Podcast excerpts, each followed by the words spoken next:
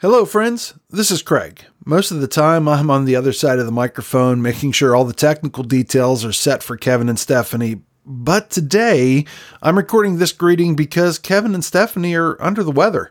And as many of you parents know, trying to take care of a kid, or in their case, three, while you're sick isn't an easy job. So the Masons are taking the week off, and I'm presenting you with this encore performance from episode 15, March of 2020 with Dr. John Stauffer. So please keep Stephanie and Kevin in your prayers and enjoy the episode. Okay, on with the show. I'm Kevin, And I'm Stephanie. and during our marriage, we have dealt with an electrocution, a brain tumor, brain surgery. Then doctors telling us that children were not in our future, followed by miscarriage, and then Kevin's cancer diagnosis. However, today, we live a life completely healed and restored with three healthy children who doctors said were not possible. And we're here to tell stories that inspire, give hope, and brighten your day. Welcome to Tell us a good story. This episode is being presented to you by Luby Companies, a custom home builder here in Central Ohio. Let them be your builder for life. They're freaking awesome. All right, Steph. I am very excited about this. I know you're this. excited about this one. Absolutely. So our next guest is my old college roommate, one of the groomsmen in our wedding, Mm-hmm. actually back in the day. And by the way, he's also a pancreatic surgeon at the Mayo Clinic in Florida. Ladies and gentlemen, please welcome to tell us a good story, Dr. John Stauffer. Good evening. Good evening. Hey, Kevin. Hello, Thanks for having sir. me on. I'm excited myself. Our pleasure. Well, first off, do you have family and friends ask? Do you ask them to call you doctor? I'm curious because I would if, it were me, John. I don't. It makes me uncomfortable. I'm John to my family and friends. Okay, second question. I would like to know, and I want to get this on recording, John. Who is the favorite person that you've ever lived with in your entire life? I want to, I wanted to ask that to you and on recording. Oh well, since we're recording, I'm gonna have to be honest. It's, it's this. I had this one roommate back in college. Memorable. It was uh yeah yeah my my best friend back in college. It was this guy Kevin. You know him? I've, I've heard of him. Sleeping issues. You've heard of? Yeah, definitely sleeping issues. So Yeah, there was. There was some sleeping issues. It was an upgrade from my original roommate. Do you remember my original Oh, roommate? I do. Gabe, right? Is that his name? yes, yes. That's right. He was kind of a weirdo, wasn't he? He was a very interesting fellow. So John was like the perfect roommate for me, obviously. Mm-hmm. So one thing about living with John, his he I found out he grew up as a dairy farmer, and so his family now is just like family to us. they are. They're They are. The most amazing people. Such big hearts. So loving and kind.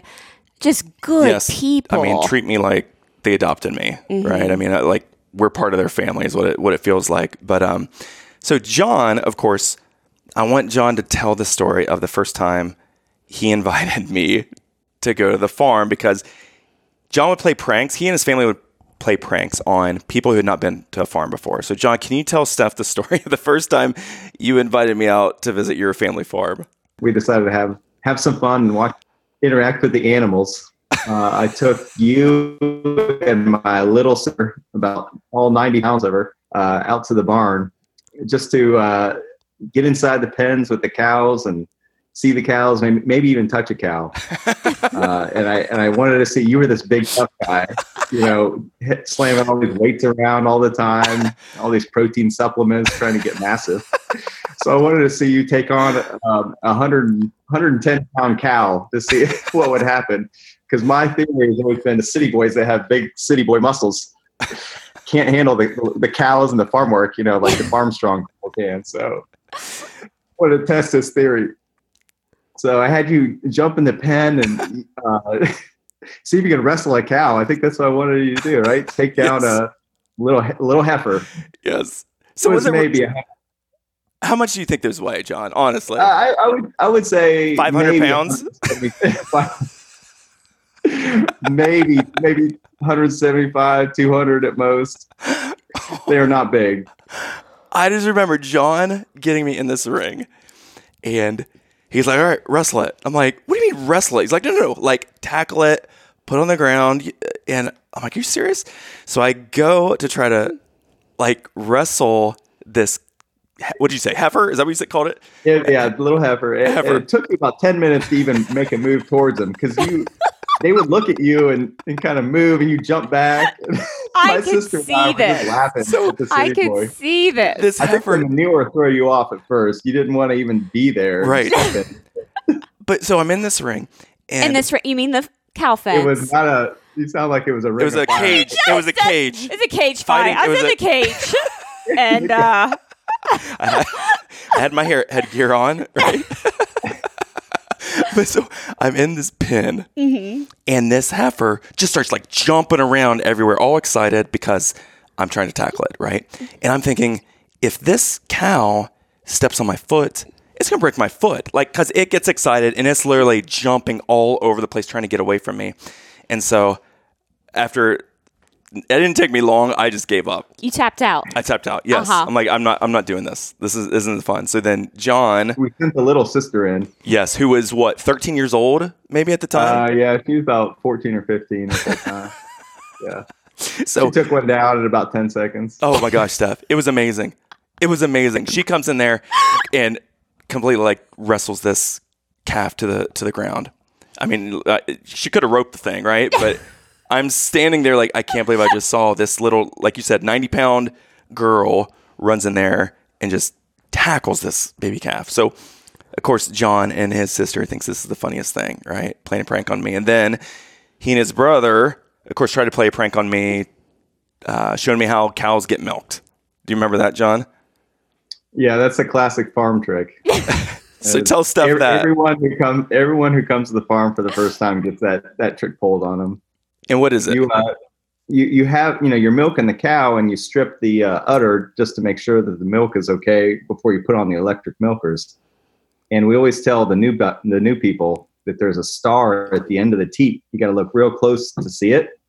So as as Kevin's peering into that udder, give it one good squeeze, and he gets a face full of milk, more milk all over the face.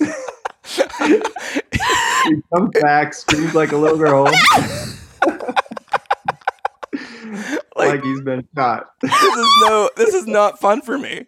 Like you guys do this on a daily basis. That's you were what you guys to do. go back to school. Oh my after gosh. that. They thought it was the funniest thing. Like, hey, the city boy, come on in. Let me show you. Hey, look, there's a star here on the end. You And need then- to get humbled. oh real my quick. goodness.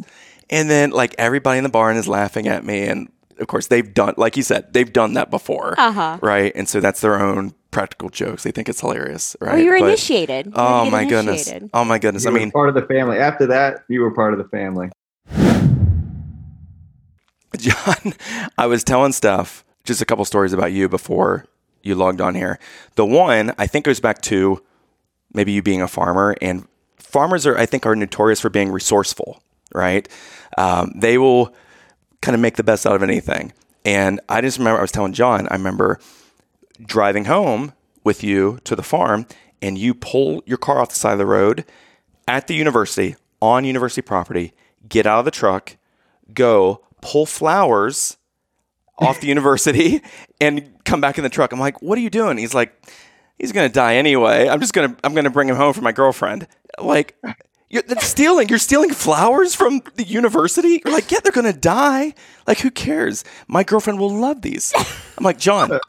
That is stealing, bro. You can't just like go into a, like a mulch bed or woods or just like start pulling the flowers off the campus. He's like, just did not connect with him. He's a broke student. He was trying to be a sweet boyfriend. But it's what you do out in the country. You drive by a field of wildflowers, you jump out and you grab them. For You your totally do. See, he's being Oh, romantic. and roadkill too. See, that's your that's your finance brain just working Oh. already. So, the other story from from college before we get to the medical stuff, John, can you tell story or Steph the story about the cooking, the cooking story that we had when we were, I think, juniors in college there at, at Ohio so. Northern. When Yeah. So Do you know what I'm talking I was- about? yeah, I know what you're talking about. I, I was never really one to be left alone. or or be allowed to cook. I wanted to make spaghetti one night, I think, uh, and I had never made spaghetti. This was before Google, you know, right? And I knew that somehow you put ground beef, tomato paste, or tomato substance together on noodles. So I got the noodles right. I boiled those, but the uh, ground beef, I didn't know what you do. I just knew you had to get it warm and hot, and somehow it didn't turn into the the ground beef, you know, tomato sauce that I was hoping to get. And I, I couldn't believe it. You know, I, I I showed Kevin. I was like, Kevin, this this doesn't look like mom made it. I don't know what happened. What I do? It's you so, know, and, and then he tasted it. I remember he's like, "This doesn't, this doesn't taste right." And so I, I was asking him like, "Okay, how did you do it?" And he starts going through the process. I'm like, "John, you didn't cook the meat." So it was like the hamburger was raw. Yeah, kind of raw that he had just kind of like stirred in, mm. and uh, yeah, I just remember laughing hysterically because John kind of has the same gift that I do, right? And now, granted, I shouldn't say the same gift as I do, but John is one of the smartest people I've ever met, I've ever known, right? Um, and he's like incredibly humble about it. But you at times will say, Kevin, I can't believe how smart you are in certain areas, but then other areas, you're, you're so stupid. Smart, yeah. You are so stupid when it comes to certain things. when we first got married or yeah. being a rookie parent or whatever. It just mm-hmm. like blows you away how naive I was. And so John, I think, has that same gift at times. He's like so incredibly smart, but then when it comes to like cooking, I mean, you can only be good at so many gift. things, right, John? Exactly. That's right. That's right. Yeah, I've been I've been uh, you know declared the smartest dumb person ever. that was pretty pretty good title. Other college roommates gave me. So, on a more serious note, right? And there's no punchline here. I just want to be very honest. It is truly amazing to me. And and Steph mentioned this mm-hmm. earlier. It is amazing to me, John, what you've been able to accomplish, right? Growing up, small town, about what an hour north of Columbus, uh, out in the country, going to Ohio Northern, biochemistry major, going to Ohio State Med School. And I just remember when John was my roommate, now, granted, he worked hard and studied, but there were so many kids that would come over to our apartment to ask him questions, mm-hmm. right? Because he just got it, he just understood it, and um, and then to go to Ohio State med school and then end up at the Mayo Clinic, like that's pretty amazing, John. Quite honestly, um, and I forget honestly how kind of big of a deal you are uh, at times because I told Steph it hit me of course, we do. I do an annual road trip for Ohio State football games. John King has, has, been to a couple of them, and, and the one that we went to, two maybe two years ago, it was in Iowa, and we all flew into Iowa, uh, met there, and it got to maybe 10, 11 o'clock at night, and John was like, "Guys, I'm really tired. I uh, I need to go to bed." We're like, "Oh, uh, you had to get up early for the flight. It's like, no, I, I got called in like at 3 a.m. this morning. I had to do a blah, blah, blah surgery uh, before I got on the plane and, and flew here. And we're like, are you kidding me? like, you saved somebody's life this morning, then got on a plane, flew here, and that's why you're tired? And you're like, yeah, kinda. I went to the official mayoclinic.org website, my friend, and I started to look up what you what you actually do. and I can't even pronounce some of these words, quite honestly. So, adrenal ectomy is that did I say that correctly? So this is procedures performed by Dr. John Stauffer: bariatric surgery, mm-hmm. gastric bypass surgery, hernia repair, minimally invasive surgery, splenectomy, and a Whipple procedure. Whipple. Whipple. Whipple. Okay, so I've heard of three of those, John, let alone this is what you do on a daily basis. Like, that's incredible. And then mm-hmm. I go to mm-hmm. your, your interest, the interest page on the Mayo Clinic website. John's interest, like my interest would be maybe a Ohio State football, um, spending time with my family, working out. Mm-hmm. John's interest, liver surgery, pancreatic surgery, biliary biliary biliary biliary biliary tract surgery, hernia surgery. Like these are some big interests by John. He has a lot of interests. Then yeah. he's a fellow of a hepatobiliary surgery at the Mayo Clinic. What is all this, John? I, I can't even. I don't even. One, I don't Oh, know what it is. Two, I can't even A lot of pronounce it correctly. Make it sound important. A lot of big words. so, you are a pancreatic surgeon, is that right? Like, that's the comprehensive title. Yeah, well, it's actually hepatobiliary surgeon because it includes pancreas, liver, and bile ducts, Okay, and that's kind of my specialty. that's I your guess. specialty. Yeah. And so, what's amazing to me as as well, John, is uh, you literally have traveled all over the world, overseas, speaking at conferences, uh, speaking at seminars, doing surgeries overseas. And I know, looking at your Instagram page, looking at your Facebook, you have some really cool pictures of some of the stuff that you've done, right? Whether it's I think Vietnam and Brazil. Do you have any good stories from your your time over there, whether it's surgeries, whether it's the medical profession? Do you have anything that comes to mind? Yeah, I think uh, you know my my work has definitely opened up some travel opportunities for me. I love seeing the world. Uh, I love seeing how they operate and what what they do in other countries, and I'm always amazed at what they're able to do with much less resources. Right. So yeah, I've been able to travel to uh, a few places and actually operate, participate in operations, which is pretty exciting, pretty special. Not just uh, you know visit for conferences, but I think the two most memorable have been uh, in Brazil and Vietnam. Uh, like you were saying, I went to Brazil. It was about four or five years ago. Uh, visited visited some of my colleagues down in Brasilia, which is the capital. Okay. Uh, so there was uh, uh, there were very good hepatobiliary surgeons down there, and they had a patient who was kind of a friend of theirs or one of their nurses that needed a Whipple procedure, like you had had read. So uh, this this one surgeon had uh, their special way of doing the anastomosis to prevent leakage. So that was their goal to have me do this operation, have them show me how they do this special anastomosis. Okay. And can you explain to people what a Whipple is? A Whipple is kind of the granddaddy of all abdominal operations, where you remove the head head of the pancreas. Mostly, uh, it's mostly done for cancer, and uh, it's a complex GI reconstruction of the bile duct of the pancreas and the stomach. Takes several hours to do, and it's uh, can be tricky because of the location of the pancreas surrounding major vasculature of the abdomen and um, some very difficult uh, technical reconstruction or also anastomoses uh, for the bile duct and the pancreas. And it's just kind of a high risk procedure for leaks and bleeds and complications afterwards. Now, Steph, can you actually believe that I'm friends with this guy? I can't. No. What's great is I understand everything he said. When we get off, Kevin's gonna be like, "Okay, now what is an anastomosis? Like, Like, you- you- what did he really just say to?" you can't learn that off of a YouTube video, No. right? Stephanie, you were in a lot of these Whipple procedures with uh, other surgeons at Ohio State, right? Yep, I was. Yep. Yes. hmm So I'm getting this. I'm loving this. yes. But Yeah. uh, So continue on with that procedure then and, and what you saw in Brasilia. So um, yeah, this older surgeon had uh, a younger colleague. So him and the younger colleague were going to show me how they do this operation. So I come into the OR and I expect to just stand in the back and watch.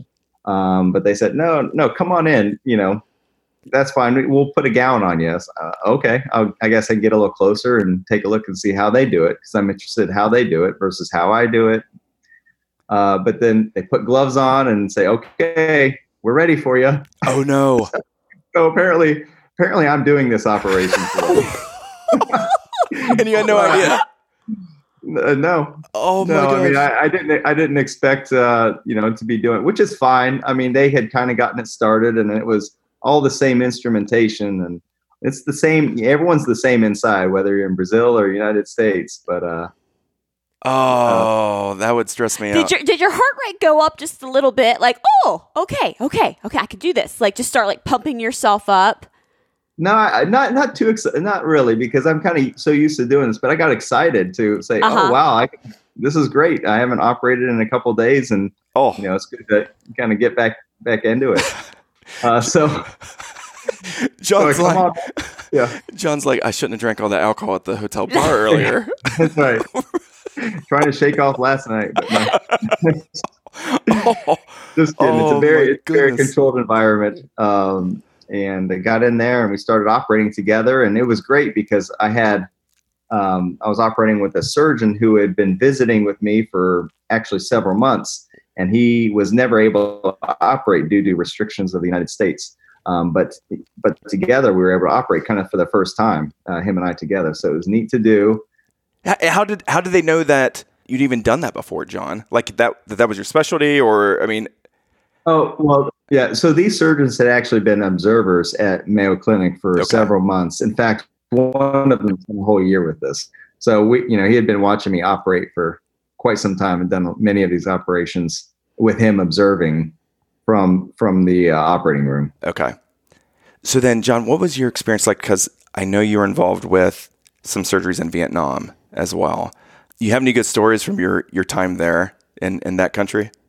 Yeah, Vietnam was was similar. That was just uh, maybe two two and a half years ago or so. So I, I was a little bit more prepared for this one. I thought that there's a chance that they may throw me right in the mix. Yes. so, so I was kind of expecting it this time, and and indeed that's that's what they did. They I think they wanted to see that the older part of or not you know scrub into the operating room.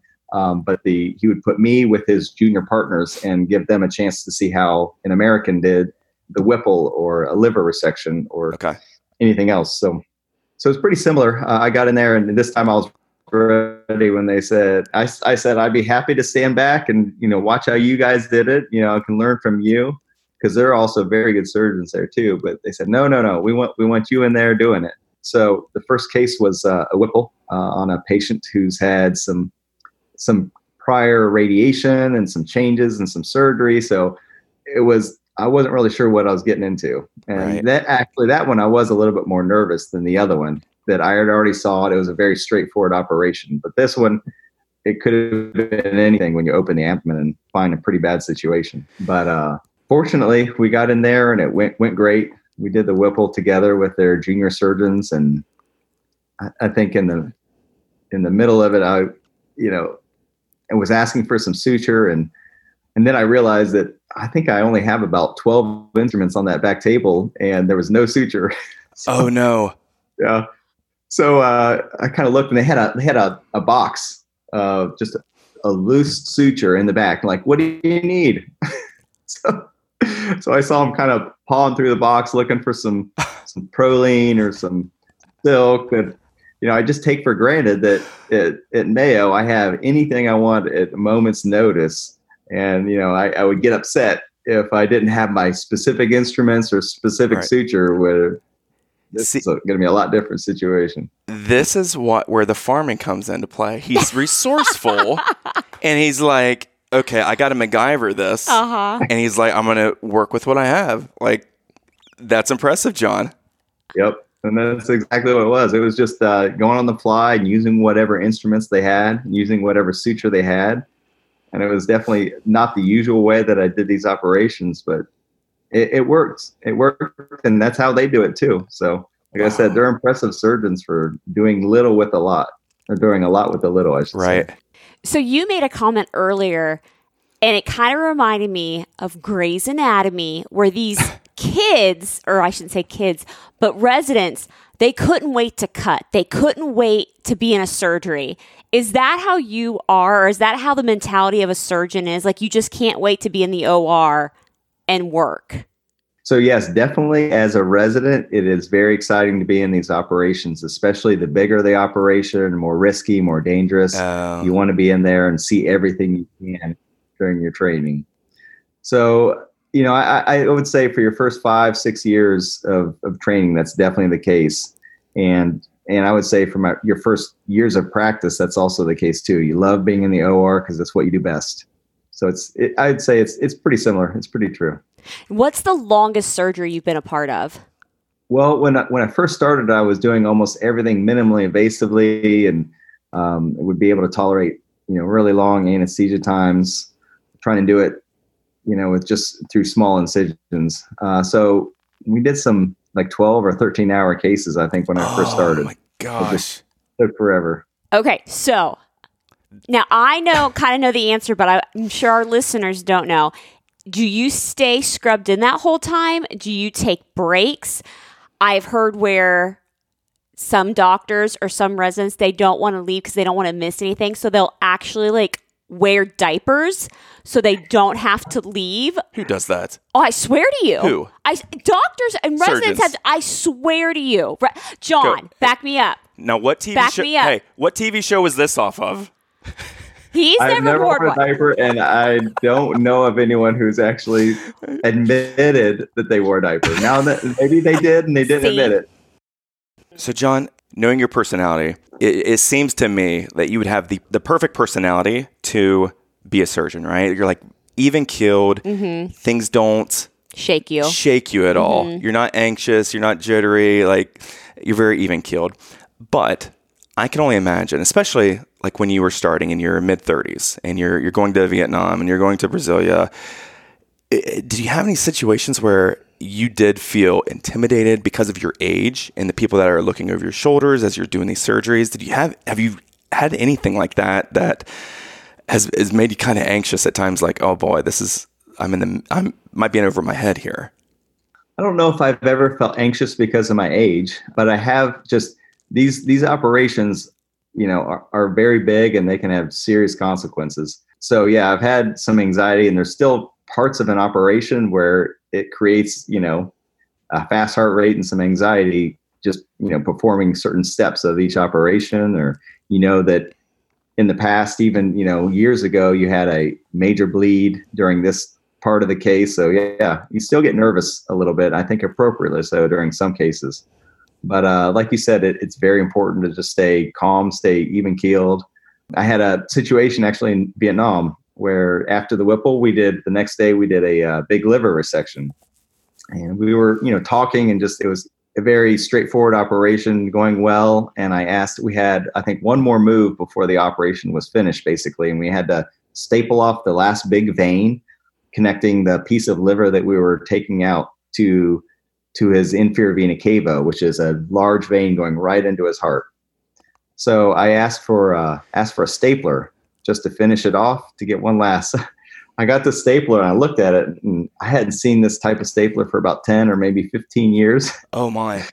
So it was a, it was a very old stapler. I'm sure it had been used many times. It can be re- re-sterilized, but it was it was definitely not the latest model so so as we uh i said well you know I, I know these things work and i know that they have worked so i um, put it on the vein fired the stapler and then took it off and then realized the staples did not did not hold they did not hold so i put my finger on the hole um, oh my god! and I don't think really, I don't really think people knew. Uh, and I put my finger on the hole pretty quickly. So, and I said, you know, I thought to myself, um, does this hospital have a blood bank? We have a blood bank available? I maybe should have asked this question Before- a few minutes ago. that would have been nice to know 30 seconds yeah. What kind earlier. of backup do we have here? What, what, what's your blood type? and uh, didn't didn't ask that question, but I just thought that to myself, and so then I just you know you're holding it there. I just kind of you know made sure everyone kind of realized in in broken English that there can be an issue here that I'm holding, uh, and can I please have a Prolene, which is a type of suture used to control major bleeding. So they got me the Prolene. We sewed it up pretty quickly. It was fine. It was no problem. Didn't lose Oh, much blood, man. but uh, But again, John, that goes back to your personality. Like, yeah, I, stapler didn't work. Just put my finger there. Yeah. You know, this person could literally bleed out in seconds, and you're just like, okay, how am I going to figure this out, or how am I going to fix this? But you're just so cool about it and just so calm. Like, literally, if anything's going on with my pancreas, know that I'm calling you. Seriously. well, I hope to not have that. But, Amen uh, to that. the the the last thing I wanted to ask you, John, and I, I remember having this conversation with you earlier when you first became a surgeon. Uh, this is a good problem to have, right? But you look young, right? And especially for a surgeon, and even like when we were in college, you looked you look like you're 16 years old, right? When when we were graduating college. So Right. as a surgeon, can you tell Steph the stories of like just the reaction you get when people see you uh, and they think they're younger than what you are, right? But I mean, now granted, you are young; you're like 40, um, but the reaction you get from uh, from people at the hospital when they find out you're their their surgeon. I do. I get almost every patient says something about how, how young. Continue, yes, even to this day. Um, it's getting slightly less and less, but uh, I've thought about doing many things, such as like wearing glasses, dyeing my hair gray, many things, because I don't really let it bother me. It's just it's, it's just every single patient has said something. So usually, the more emphasis they put on how young I look, the, the bigger words that I try to use. Uh, yes. So I try to just use really big words and just make sure that uh, they know that they're in good hands. Yeah. I know what I'm doing. Have have done this before, probably many many times. And honestly, it usually is no problem at all. And we go right through it, and it's just something to laugh at for a few Right. seconds, and go on right into the business at hand. All right. But there was one time when uh, I was in residency and I was with a I was doing a transplant surgery with one of my attending physicians. He also looked very young too. So we went up to the room, uh, got into the room. It was you know midnight because these things happen in the middle of the night. We're just sitting there waiting uh, because there was uh, a nurse or maybe a tech that was kind of finishing up some things. And you know we we started to talk and the patient was like you know hold on. And I'm like okay we'll wait. You know let's just finish up what you need to do. And uh, took a little while and and then we introduced ourselves on you know we're your we're your team. And she's like you're you're our you're my surgeon? I thought you were my my transport boys. So she was waiting for us to put her on the gurney to take her down. Like no ma'am. We're your team. We're, we'll be putting the new liver in your body here in a few few hours. That is, but that is a good problem to have. A mm-hmm. very good problem to have. So, well, John, I love the fact you're able to join us tonight on Tell Us a Good Story. I won't take up, we won't take up more of your time, but mm-hmm. that was awesome. Thank you so much, my friend. Thank you, Appreciate it. John. great seeing you guys You too. too. You're. Bye. okay bye Friends, we want to encourage you to please follow us wherever you listen to this, whether it's on the Apple Podcast app, iHeartRadio, Spotify, or one of the other platforms. It's completely free, you guys. This helps us out big time with the folks who track this stuff. If you haven't already, we want to encourage you to please rate or even write us a review on Apple Podcast. We need as many as we possibly can, even if it's just one sentence. Thank you for listening, you guys, and sharing us with your friends.